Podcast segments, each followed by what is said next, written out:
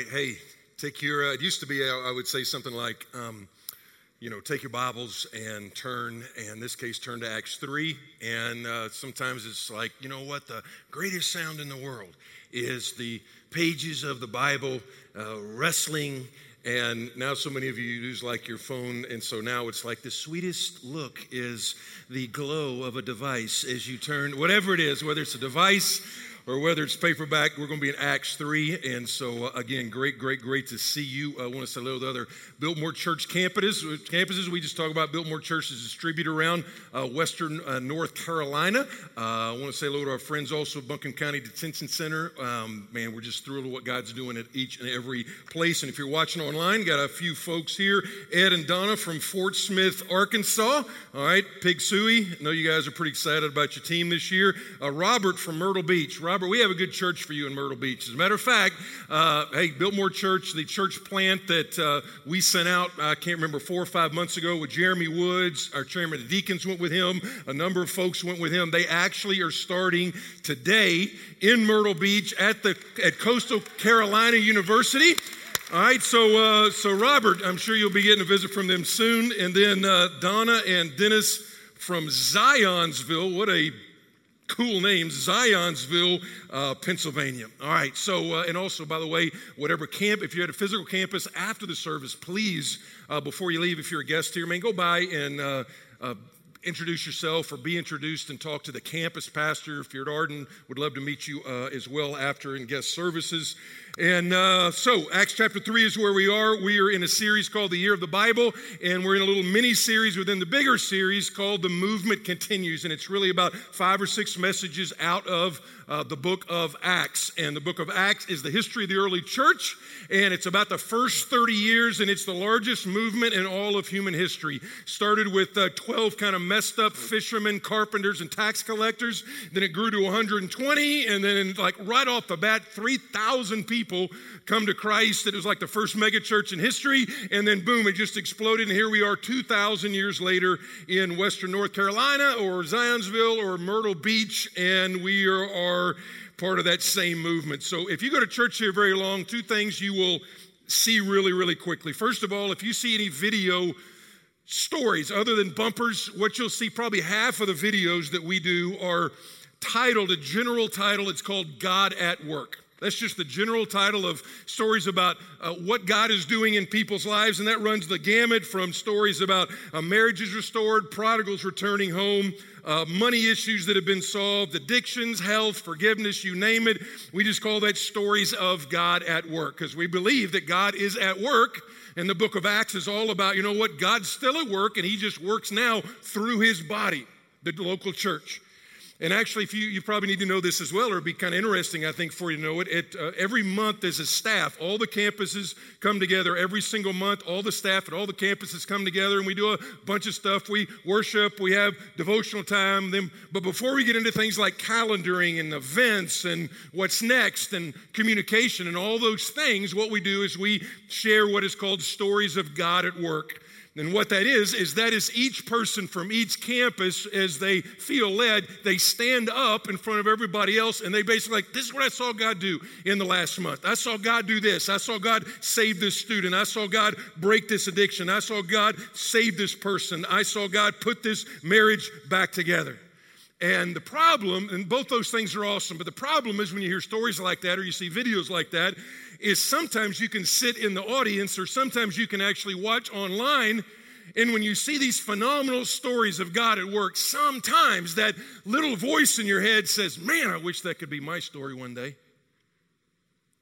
Man, I wish God would restore my marriage. Man, I wish I had a story where my prodigal comes home. Man, I wish I could have a story where God restores my health or restores my business. I wish I had a story of some awesome, glorious ending with my soul. And um, what we're going to look at today in Acts chapter 3 is really kind of the way God, the pattern that God works. Now, listen, I'm, as you probably would expect, uh, you know, I'm a big believer in the sovereignty of God. I believe in the sovereignty of God, that God works how He, you know, when He wants, where He wants, and how He wants. And that's the sovereignty of God. God's in control. God takes orders from nobody at all. But there are some patterns that God shows us in the Word about how He works. And what we can do is we can put ourselves in position. You can put yourself in position for God to be at work in your life. And kind of what I want you to think about is what is that biggest area of need in your life right now? What's that biggest area of heaviness? The one that keeps you up at night? The biggest area of Let's just say desperation. Desperation comes from the word despair. Despair means the idea of losing hope to such a degree that you will do something out of the ordinary, something radical, something even emotional or unusual. It's like, you know what? I, I, don't, I don't think God's going to do it any longer. What is that area right there? Because what happens is when we get desperate for something, whatever that is, then we will step out of character. We will do something we ordinarily maybe would not do. And you're going to see that in the story. Now, you and I know that. You and I know that when desperation gets high enough, we will do something we wouldn't ordinarily do. I mean, what comes to mind, and this will kind of age me a little bit, and I don't know who's all the ages in here, but some of you, all right, wherever you are, whatever campus you're on, how many you remember the movie Mrs. Doubtfire? Raise your hand. Look at you. All right, all right. If you're like under 30, you just got to Google it because it's actually it's a great movie. All right, and believe it or not, here's the way the movie goes. It's starring a guy named Robin Williams, uh, who was just a comedic genius and the story basically goes like this um, He's an actor in this movie. His whole life gets messed up, and it gets up to such a degree, messed up such a degree. I mean, his wife is like, I'm gone. His wife leaves him, and because his life is so messed up, she gets full custody of the kids. And he is so desperate to see his kids, he actually dresses up like an English housekeeper and then applies for the job at his old home and gets the job. He wants to be around his kids so much, he's like, you know what? I will go to great lengths to make sure that I'm around them. And so the movie is a mixture of it's it's it's funny at times, it's inspirational at times. Obviously, it is sad at times, but it illustrates the fact that we all know if you get desperate enough, if you get desperate enough for something to happen, you will do something out of the norm.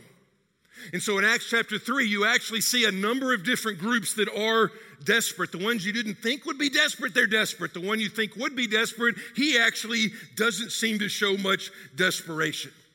So here's the story.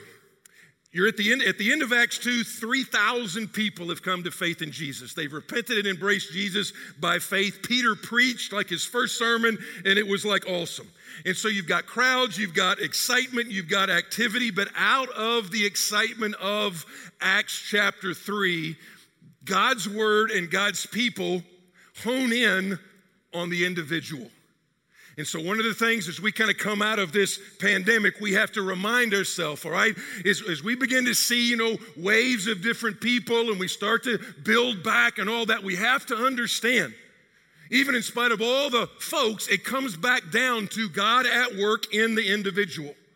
And what you see throughout the book of Acts, these big moves of God, but then he sends messengers to individual hurting people. And uh, this is the first miracle in the book of Acts. It involves a guy named Peter and John. They, they heal a guy. And there's actually 14 healings in the book of Acts. He gave the apostles that healing gift to authenticate the message of the gospel. But in this miracle, this miracle has a message, a pattern about the way God works. And what I think you'll see in the story is you'll see not only what might your need be, you know, what are you desperate for? What are you desperate for? Is it that marriage to get back to where it used to be? Is it that prodigal that is destroying your family? Is it that health issue? Is it some, whatever it is? It could be about your need. It certainly re- reminds us of what we as a church are as far as what is our mission. And then it actually even touches on, all right, generally speaking, how does God, what is God's purpose for, for your life? So, all that being said, look at Acts chapter 3 starting in verse 1. And I'm just, we're going to work our way through the passage instead of doing the whole thing at once. Let me read it, make some comments, read it, make some comments and principles. So, Acts chapter 3, verse 1 says this Now, Peter and John were going up to the temple at the hour of prayer the ninth hour, all right? So this isn't that transition time. They were Jewish men who had embraced Jesus and they knew the gospel, but they still were going to the temple to pray several times a day. This is 3 p.m., 3 in the afternoon. And a man lame from birth was being carried. A man lame from birth. Chapter 4 says this man was over 40 years of age. So, what you've got is you've got a person who's gotten used to his condition. He's gotten used to being lame. Maybe when he was early on, maybe he was when he was a kid, or maybe he was like six or seven, and maybe a new doctor came into town. His hope got up.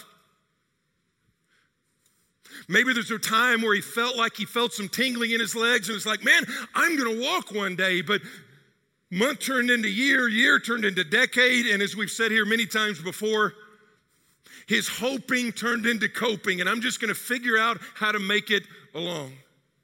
And so he's lame from birth. He's being carried. We don't know who, friends, family, probably, whom they laid daily at the gate of the temple. So every single day, this is like every day, his friends would literally physically pick him up and they would bring him to a, uh, the temple. And it says that it's called the beautiful gate. Uh, what do you think they would call it beautiful? Come on, hey, church, come on. Why, why, why would they call it beautiful? It's beautiful. It's, it's, it's not a trick question. It was a beautiful gate. It was like got all this gold on it, and it was a beautiful, beautiful place. But it was beautiful on the outside, but for him, it was just almost like a joke. Looked awesome, but he was still lame. But that's where the church people went, and he was going to ask alms or money of those entering the temple. And check out verse 3. Seeing Peter and John about to go into the temple, he asked to receive alms. And Peter directed his gaze at him, as did John, and said, Look at us. We're going to come back to that. Look at us. It's kind of not in your, you know, how to make uh, friends or win, you know, win friends and influence people. It's like, look at us, look at us.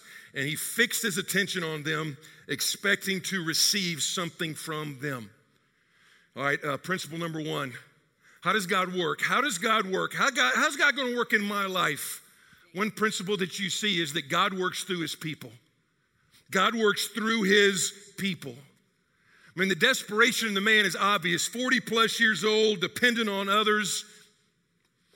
I felt like half a man sometime.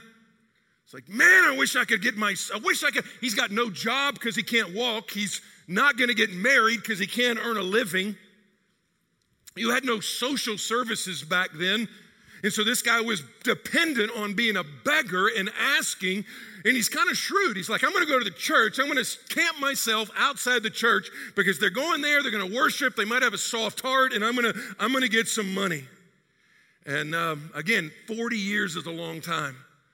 Now, one of the things we've also talked about when it comes to difficulties, when it comes to desperation, it's typically not the depth of the trial that takes us down.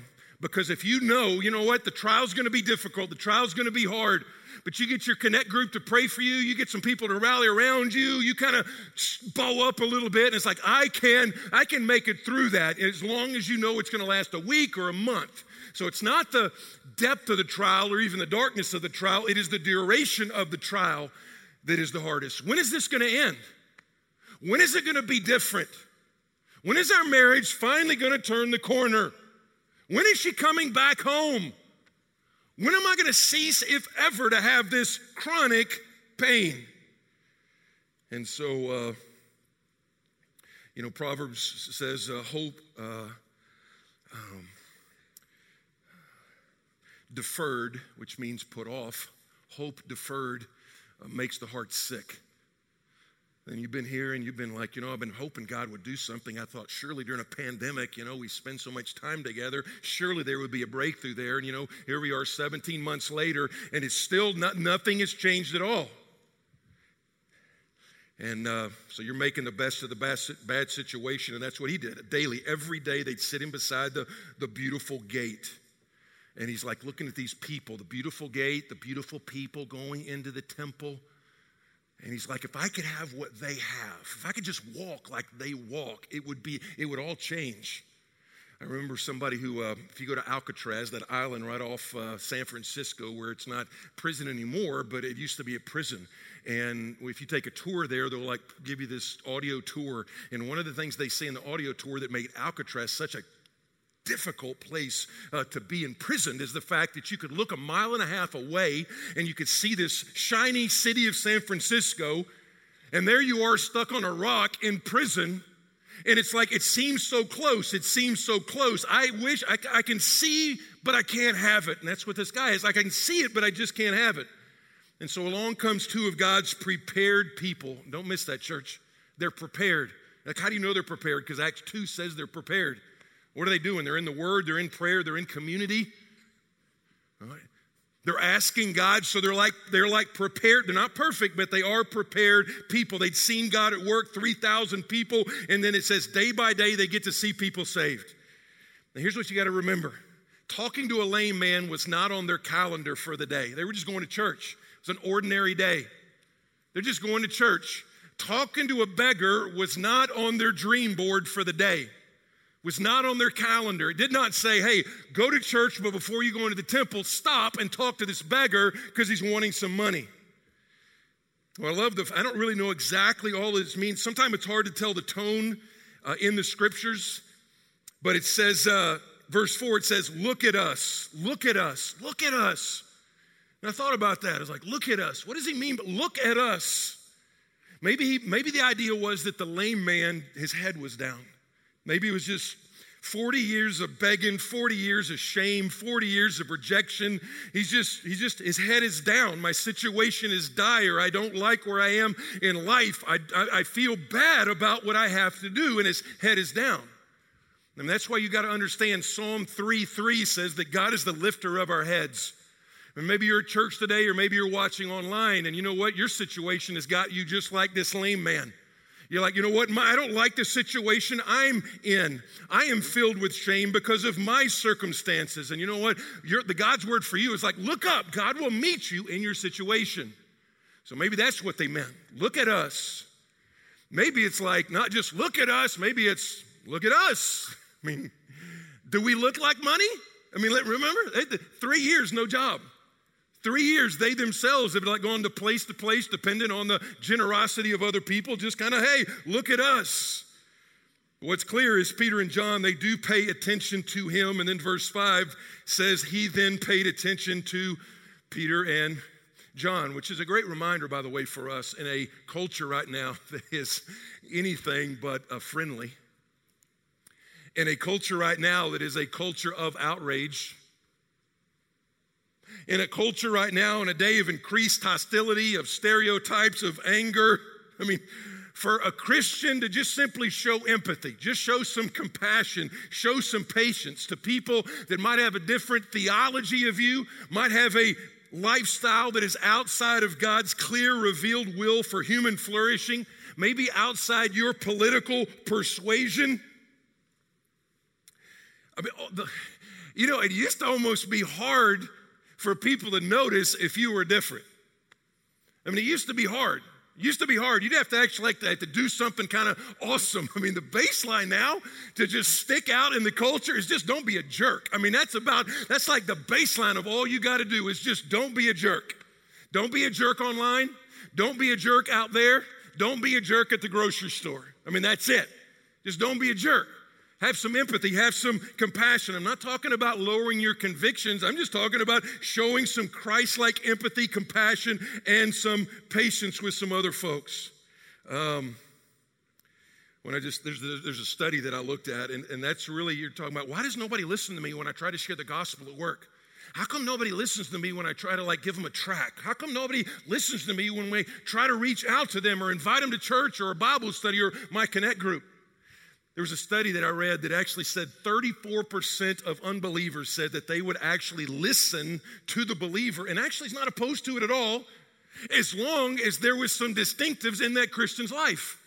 And distinction number one is simply the fact that they treated people differently because of their faith. Do they actually treat people differently because of their faith? And so, uh, you know, when you just when you just look at this, the apostles, their ministry was basically their ministry was twofold. I mean, they they did works and they did words. Church, we talk about this all the time. They did stuff and they said stuff. What they said persuaded people, and what they did with their hands amazed people. What they said persuaded us. The gospel is an announcement, but what they did actually just stunned people Remember, the gospel is an announcement that you know what, and, and that's what will happen. At the end of chapter three, what you see is, or going past chapter three, it simply says Peter gets up and he's like, You know what? You killed the one who died in your place, and he rose from the grave and he healed this man, and you need to repent and you'll get refreshing and you'll get forgiveness. But also, they learned from Jesus it was, it was not either or, it was both and proclamation and demonstration. When you look at all these healings, by the way, and you look at all these miracles in the book of Acts or in the Gospels, they're not just like random acts of kindness. You understand that? They're actually, they have a message, every single one of them. They were a message about the goodness and the grace of the gospel. That's what they were. They weren't magic tricks. They weren't like, hey, come up here, five bucks, come see the magic man. That's not what they were at all. And uh, by the way, I know some of you are like, man, I don't know about this miracle stuff. Um, what do you think about miracles, Bruce? I'm like, well, I, well, here's what I believe I believe God does miracles today. I do believe that, and we've seen some of them here. I do believe, though, that the day, and I think you can see this in the book of Acts, I think what you see in the book of Acts is you see the day of miracles on demand through the apostles, where they just like, boom, you know, th- that happened. I think that day is over. As a matter of fact, you see, the, you see that happening a little bit. You see that in the apostle Paul. All right, he's like, you know what? I prayed this thorn in the flesh would go away, and I prayed three times, and it, it, it didn't happen. Was he, does he lack faith? There's actually a place later on in the book of Acts. It's like, hey, go, go, go, go see, go see a doctor. And you just need to know that because what you're like, how do I, how do I work through people around me? You want me to show up tomorrow at my, you want me to show up tomorrow and just with my lunch and uh, bless it and expect God to feed 5,000 people? Probably not a great idea. You want me to go to the mall and uh, go up to somebody in a wheelchair and act like Peter and boom, be healed. Probably, probably not a great idea. Probably not a great idea. You want to show up at a funeral? Walk up in front of that church or in front of that family. It's like, ah, she's just sleeping. Rise up, daughter. You want to do that? Security will probably be called. But God does do, still does do, mir- the miracles had a message. Your ministry has a message. You want to, here's a little Bible factoid. If you just want to, if you want me to emphasize this little, little, little Bible trivia, there's not one single instance of a believer being healed of sickness in the book of Acts. There's not one. You got some believers being raised from the dead. You do not have one single instance of a believer being healed of sickness in the book of Acts. It's always unbelievers. No unbeliever, by the way, gets raised from the dead. No believers get healed. And like, I'm not sure exactly what that means is, but I know a principle from there. You're like, does God still heal? Yeah, we do. James chapter 5 says you and I should pray for heal. If I'm getting sick, like when I got cancer six or eight, ten years ago, or whenever that was, did I want you to pray? Yeah. Did I go to the doctor? Yes. So I want you to pray. There's nothing wrong with pray that God would heal. But just realize in the midst of it, your pain could be your platform. It's not just, you know, hey, just does God heal us? It's also not just that, it's also how do we how do we deal when God does not heal us? The saying goes God is glorified when sick Christians get well, He's also glorified when sick Christians die well. And so, oftentimes, whether it be your cancer, your prodigal, or whether it be your marriage, or whether it be your health, or whether it be your finance, or your company, or whatever, the question you got to ask is, it's like, hey man, this while while I'm waiting for God to heal, and while I'm waiting for God to move, God, let this be my platform because He works through people. It's over and over and over again. That's the way God works. It's not the end of the story. Look at verse 6. But Peter said, I have no silver and gold. Right, kind of sounds like church people at a restaurant, correct? All right, but Peter said, I have no, no don't, don't at me. All right, I'm just, it's true. All right, all right, I have no silver or gold, but what I do have, I give to you. In the name of Jesus Christ of Nazareth, rise and walk. And he took him, don't miss this, and he took him by the right hand and raised him up, and immediately his feet and ankles were made strong. And leaping up, he stood and began to walk and entered the temple with them, walking and leaping and praising God. What a great scene. And all the people saw him walking and praising God and recognized him as the one who sat at the beautiful gate of the temple asking for alms. And they were filled with wonder and amazement at what had happened to him. Now, a little more quickly, just a brief little thing. Not only does God work through his people, but God works toward the greatest need. God works toward the greatest need. The miracle is the message about what salvation God can bring to our souls. The guy's looking for money, nothing wrong with that at all. But what they give him is actually better, it's deeper, and instead of money, they gave him physical healing. And eventually, in chapter four, he actually becomes a disciple of Jesus. And so, what he thought he needed, what he thought he had to have, again, is not what they ended up giving him. And so, uh, again, the guy is probably sitting at the temple each day. He's looking at everybody, thinking, if I could just walk, I would never be unhappy again. And we know that's not true, correct? I mean, every, most, most everybody walked into church today, and a lot of y'all are unhappy. You're like, man, I'm walking great. I even run great. And what that is, is we all have things like that that we tend toward. If I could just have this, then I would be happy. This is a great reminder that, you know what, there's always a, there's a deeper need.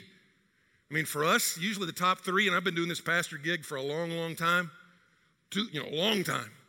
But the same, there's some patterns that come back over and over and over again. It's the stuff that I think if I could just have that, that would satisfy me. And it's usually not if I could walk. And I fall into the same trap. I mean, sometimes it's just stuff. You know, if I could just have stuff, if I could just have stuff, then that would satisfy me. And it's, I've told you before, I love the new smell, correct? I, I meant to look it up and see what is that thing they put in there when it's new. It doesn't matter if it's a new jacket, if it's a new car, if it's a new sofa. I don't think countertop smell, but everything else has that, man, it's, it's just intoxicating almost. It's the new stuff. But after a while, after you go around that cul-de-sac a few times, you're finally like, you know what? I'm a, you go through enough garage sales, it eventually dawns on you, you know what? It wasn't three years ago before I thought that thing was like amazing. And if I could just have that, I mean, nowadays technology changes so quick. You get it, and you think about it, and all of a sudden it's outdated. So, I mean, there's nothing wrong with stuff as long as we don't make it what is going to say. That's going to satisfy my, my soul. The one that's big for sure in our country right now, I mean, I'm a country and Western music fan, but probably eight out of 10 country and Western songs are about if I could just find that trip. It's not about beer and it's not about grandma. It's about finding that perfect person who hopefully is not grandma. Uh, you know, I'm just saying, it's, it's, that, it's that deal. If I could just find that person, if I could just find that person, then everything would be awesome. And, you know, then it's, then, then, then it's about tragedy, and about how that broke up and how that whole thing messed up. And again, uh, I would, I'm, not, I'm not pointing any fingers at anybody at all, but again, marriage is an amazing thing. It's amazing, all right? It's amazing, okay? If you're married in here, go ahead and count of three, say amazing. One, two, three. That's, that's very good. If you didn't say that and you're married and they're sitting beside you, we have we have very good counseling. All right, so I'm just saying because you're, you're going to need it. But the idea is amazing is great. It is amazing. It's just not the ultimate. It's not the ultimate. How many times have we seen people? It's like if I could just find Mr. Right, if I could just find him, and then she finds him, and then you know two years later it's like I hate him. We are incompatible. You know why? Because you married a sinner, and that sinner was never meant to satisfy the deepest desires of your broken heart. That's what Jesus is for. That's what Jesus is for. Same way with, uh, I mean, the one that I think about, especially, and I'm, I'm not, I don't want to say that sounds misogynistic. I'll just say for me, but I've noticed in a lot of men is approval, is approval. Is anything wrong with approval? Nothing wrong with approval at all. Nothing wrong with being successful. You want to be successful. I, we all want to, nothing wrong with success. But when approval and success becomes what you live life for, you understand. I mean, listen to me, when you understand that, how much more approval do you need than the fact that Jesus put his resume to your account when you came to him? When you came to that's why you're like, why do you always quote four, or five, or six different verses? Don't you know anymore? I actually, I actually do, but I've got some favorites. And the reason I quote some of the same ones is because if you go here for a year, I want you to know some verses. If the only time you hear them is from me, I want you to understand, like Romans 8 1. I want you to understand when you deal with shame that you can be able to say, you know what? There's no condemnation for those that are in Christ Jesus. I want you to understand that what Jesus did on the cross is he traded places with you. And so I'll quote like Second Corinthians 5:21. It says it made him who knew no sin to be sin on our behalf that we might become the righteousness of God in him. That's what theologians call the double imputation. It means the fact that he took your sin on himself on the cross, and then he took his righteousness and he put it on your account. And if you're in Christ, you're like, I need approval, I need approval. What more approval are you going to ever get than a holy God looking at you and approving of you because of what Christ did? I mean, what are you going to get? You're never, what's that, a gold chain? All right, 30 year watch? Add a boy for your low handicap? That's, that's skubalon, all right? That's just not going to satisfy. It's just not. All right, that was off note. So let's go to, uh, let's go to verse 16. Here's the part I really wanted to get to. So we got, I'm going to talk quick. You listen quick. Verse 16. I know I jumped down a little bit, but listen to it. In his name, by faith in his name, has made this man strong, whom you see and know. Now, once you see, there's this faith, faith, faith, faith, faith, faith. In his name, by faith in his name, has made this man strong, whom you see. They're preaching, all right? So it goes from the miracle and then they preach. It's like a second sermon. Has made this man strong, whom you see and know. In other words, you've seen him here for 40 years. You know he's been lame. Now you see him dancing and boot scooting and two stepping and all that stuff. And it's like, wow, you, you know, he, he couldn't do that. And the faith that is through Jesus has given the man this perfect health in the presence of you all. Here's the part I want, to, I want us to I want to challenge us on. As a church and you individually, this is where it comes down. This is like where this is where it changes. Is that God works through desperate faith. This is the lesson I'm learning. God works through desperate faith. Faith is the, if you look in the Bible, almost every time it's either the noun form or the verb form of the word pisteuo, which means to trust, to put your weight on. It's not like, oh, I kind of believe that. That's not it. It's the idea of I am placing the entirety of my weight on this, but it's used a few different ways in the Bible, in the New Testament. So you see in the text, it says the name, the name. It's talking about the, the name is the person, the work, of who Jesus is. And so when it comes to faith, you see about three different ways. One of them is initial faith. Initial faith. That's, what's, that's what some of you need to do. I mean, initial faith. I mean, you're saved by faith. For by grace are you saved through faith, not as a result of works, lest any man should boast. So, some of you, maybe you're religious, but you don't have a relationship with God through Jesus. There's not been a time when you turned from your way of trying to make life work and actually embraced Jesus by faith. By the way, I saw the kids' video that they did on Instagram yesterday, the day before, and they were teaching them about the word repentance. And I was like, awesome. They had this five year old little girl on there, like, what does repentance mean? And she's like, it means to turn. And I'm like, boom. I'll bet you 90% of adults don't even know that. Repentance means to turn. I'm going this way, I'm going that way. And so initial faith is you are going one way and you repent and believe and embrace Jesus by faith. That's saving faith. That's the way we normally think about it. But there's and there's growing faith, there's sanctifying faith. It's the way that we learn to trust God's promises and you know whether it be about again your identity or about your money or whatever. But the part that is usually not thought about. And honestly, I didn't think about it till this story. And then I started looking around the Bible, and I'm like, man, that, you see that some. And I'm, we're just call that intercessory faith. Intercessory faith. So look at the story. In the story, they're in verse 16, and he says, The way this guy got healed, the way that everything changed, the way that his whole family lineage, the way that the future of his family changed direction, it says, was by faith in the name. And then he talks to the people, and it's like the way this happened was by faith in his name. Now, again, by the way, I know faith is misused today, and you got a lot of prosperity preachers out there that talk about if you just have enough faith, listen, it's not the amount of your faith, it's the object of your faith, all right? And the object of your faith is not you, the object of your faith is Jesus, all right? So I'm trusting that God's a good God, God's gonna do what's best. I'm saying that's what it means by saying I'm praying in the name of Jesus, you know, under your authority and based on your will. So, intercessory prayer or intercessory faith in the story it's not the man. There's no indication the man is even a believer until chapter 4 none. There's no indication he is a follower of christ until chapter 4 so whose faith is it? There might be a little bit of the friends and family that maybe maybe but you don't really have enough information. And so the only ones left here the only ones left here are peter and john are almost like believing for him they're almost believing for him. Now, let me be clear. It's when intercessory faith is when like when you're help when you're believing for somebody, and sometimes it's just you got a sister or a brother, and they just having a hard time believing God can do something. I give you, and you just you just say, "Hey, I'm believing for you. I'm praying for you," and you won't believe how much great that does. I'm going to change it a little bit, but I've gotten a couple of these texts from a good preacher friend of mine in the last three or four months.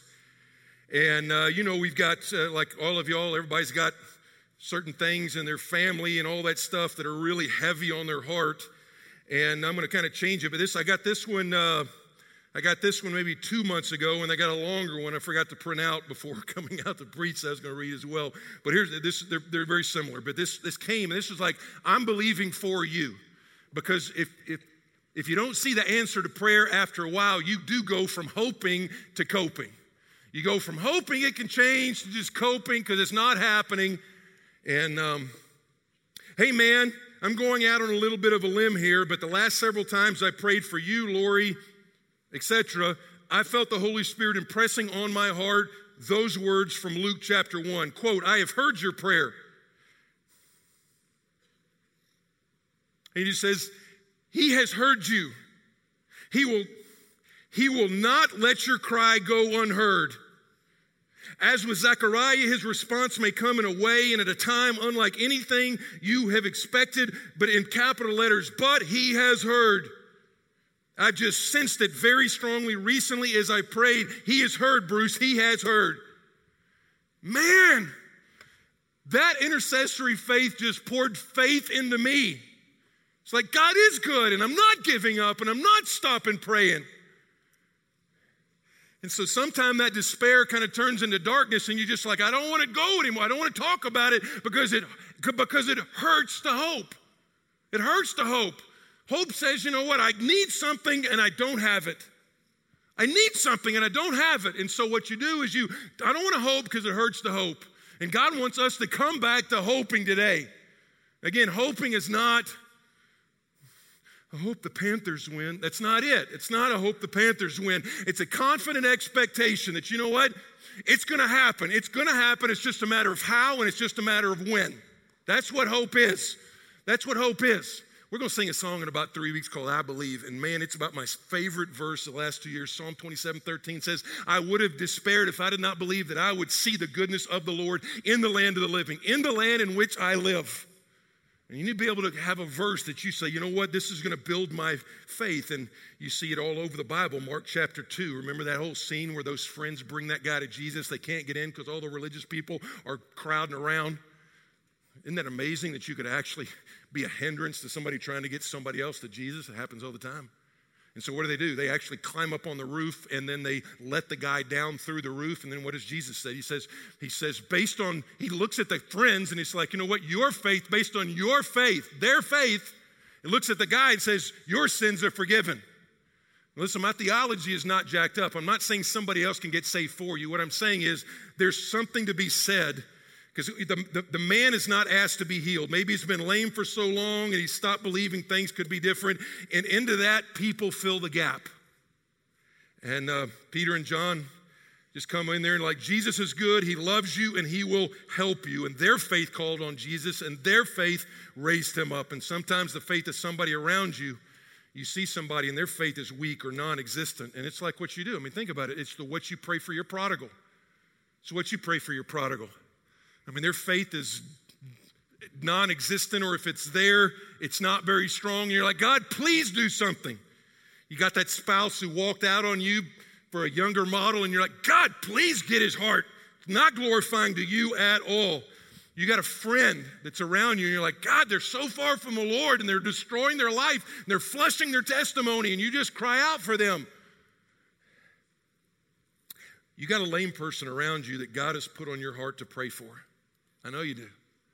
So let me end with one quick story, and then we're going to pray. We're going to pray. By the way, I'll just tell you this. I was preaching Friday night at a church. It was actually Joby's church. He, got, he was here a few months ago or so. And one of the things I was like, you try to learn from everybody. And I was like looking, and they got these like prayer pads at the front of their, uh, I mean, seriously, it's like old school Methodist. I mean, they had like prayer benches. And I'm like, all right, we got to have those. You know why? Because it was like anticipatory for, you know, but you can do it without prayer pads today. You, you, you can. But six weeks from now, we're going to have prayer pads. But here's, here's, here's, the, here's the deal. Here's the deal is uh, there's a guy named Jim Cymbala who's a pastor at Brooklyn Tab. Great guy, godly guy. And there's one book that he had, I think, Fresh, uh, was it Fresh Wind, Fresh Faith, Fresh Fire? Um, read it a good long time ago. I want you to listen to it real quick and then we're going to pray. Is uh, and he had a he had a daughter who was a prodigal. Her name was Chrissy.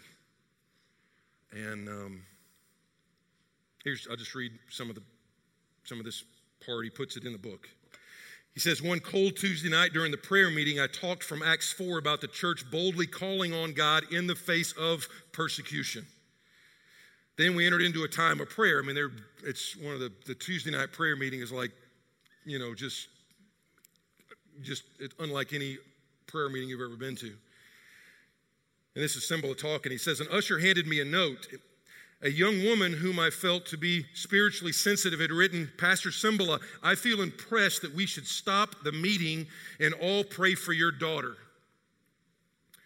He's like, I hesitated. He didn't want to change the flow and all that stuff. And he said, Something in the note ring true to me. And in a few minutes, I picked up the microphone, told the congregation what had just happened. And here's what he said He said, The truth of the matter is, although I haven't talked much about it, is that my daughter is very far from God these days. She thinks up is down and down is up, dark is light and light is dark. But I know that God can break through to her, and so I'm going to ask, and he asked this other pastor to come and lead an intercessory prayer for the pastor's daughter. And he said in his book, to describe what happened in the next few minutes, he said, I can only use a metaphor. He said, the church turned into a labor room. He said, the sounds of women giving birth are not pleasant, but the results are wonderful. And he just said, people began to just groan and cry out to God. They arose a groaning, he said, a sense of desperate determination, as if to say, quote, Satan, you will not have this girl. Take your hands off of her. She is coming back. he said he just got overwhelmed. He just said the he said the, the sense of that vast throng calling on God just he said it just almost literally knocked him over.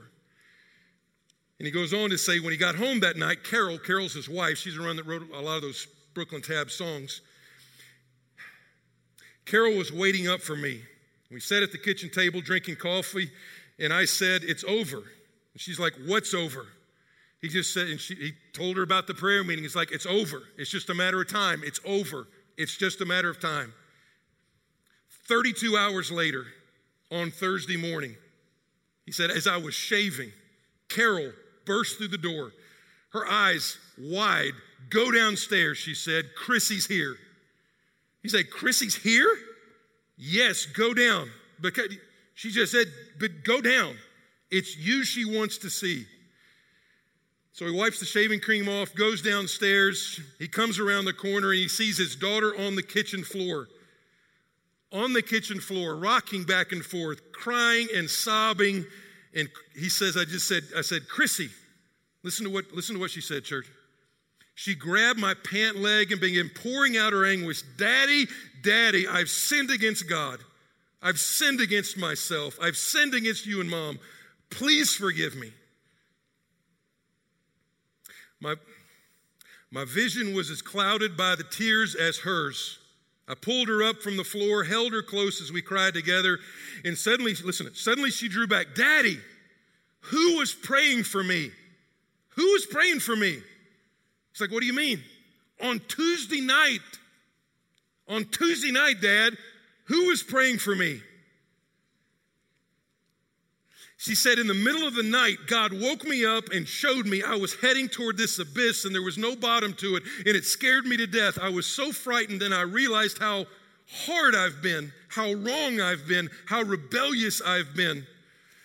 But at the same time, it was like God wrapped his arms around me and held me tight, and he kept me from sliding any further. And he said, I still love you. And she said, Daddy, tell me the truth. Who was praying for me Tuesday night? And he said, I looked into my da- he said, I looked into my daughter's eyes and I finally recognized the daughter we had raised. And it went back to people who had a desperate faith, not even for themselves, but for somebody else. To say, you know what? You will not have that marriage. You will not have that prodigal. You will not destroy that family. You will not trash that testimony. You will not do it. That God is good. And until God moves, I'm going to believe on your behalf. In church, I don't know how all that works, but I do understand what happens is that when God's people cry out, God moves and moves and does his work that only he can do. And what we can try for a hundred years to do, he can do in an instant. And so what I'm going to do is this: we're just going to we're going to do this again. Hey, you don't have you don't have uh, you don't have prayer cushions, uh, but you're tough. All right, you're tough. And so what I'm going to do, and I'm I'm going, I'm going to pray, and then they're going to play a light song, and I'm just going to ask you if there's a heaviness, if there's a desperation on your life, or you have a heaviness or a desperation for somebody else. I'm going to ask you just to get to the front of that campus that you're at, and you cry out to God.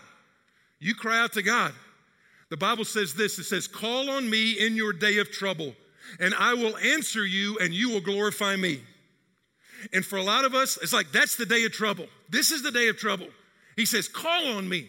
It's not the idea of just a neat, polite little prayer. It's the idea of a desperate prayer crying out to God. He says, If you call on me, if you call on me, I will deliver you. And then when I deliver you, you're going to bring me honor and you're going to bring me glory. The Bible says the, the eyes of the Lord move to and fro throughout the entire earth to strongly support those whose hearts are completely His. And so I'm going to pray, and you don't even have to wait. You don't have to wait till I get through the prayer. I mean, you can make your way up to the front of your, this church. I mean, this, this, the altar's got to be our friend again. I mean, I know it's been a tough 17 months, but listen, the altar's got to be our friend again. We're like, you know what? God wants to do business with me. God wants to do business with me.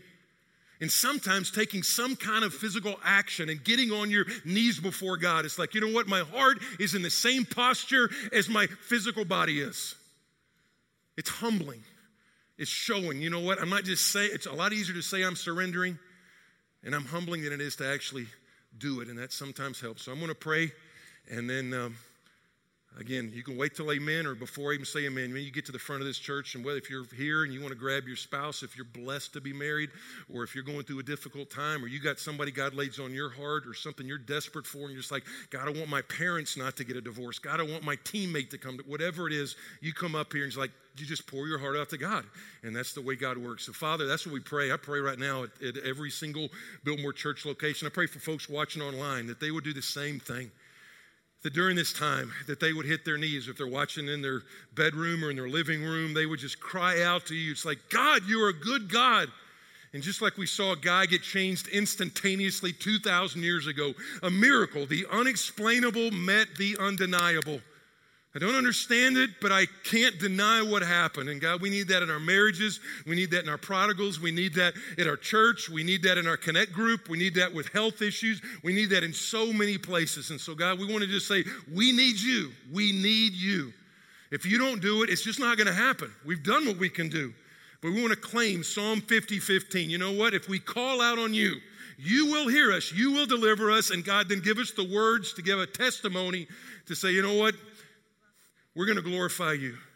So we need you. I want to pray for the next couple of minutes in the Life Our Church at every single location, online, Buncombe County Correctional Center, whatever it is, God, just do what you can do as we cry out to you in Jesus' name.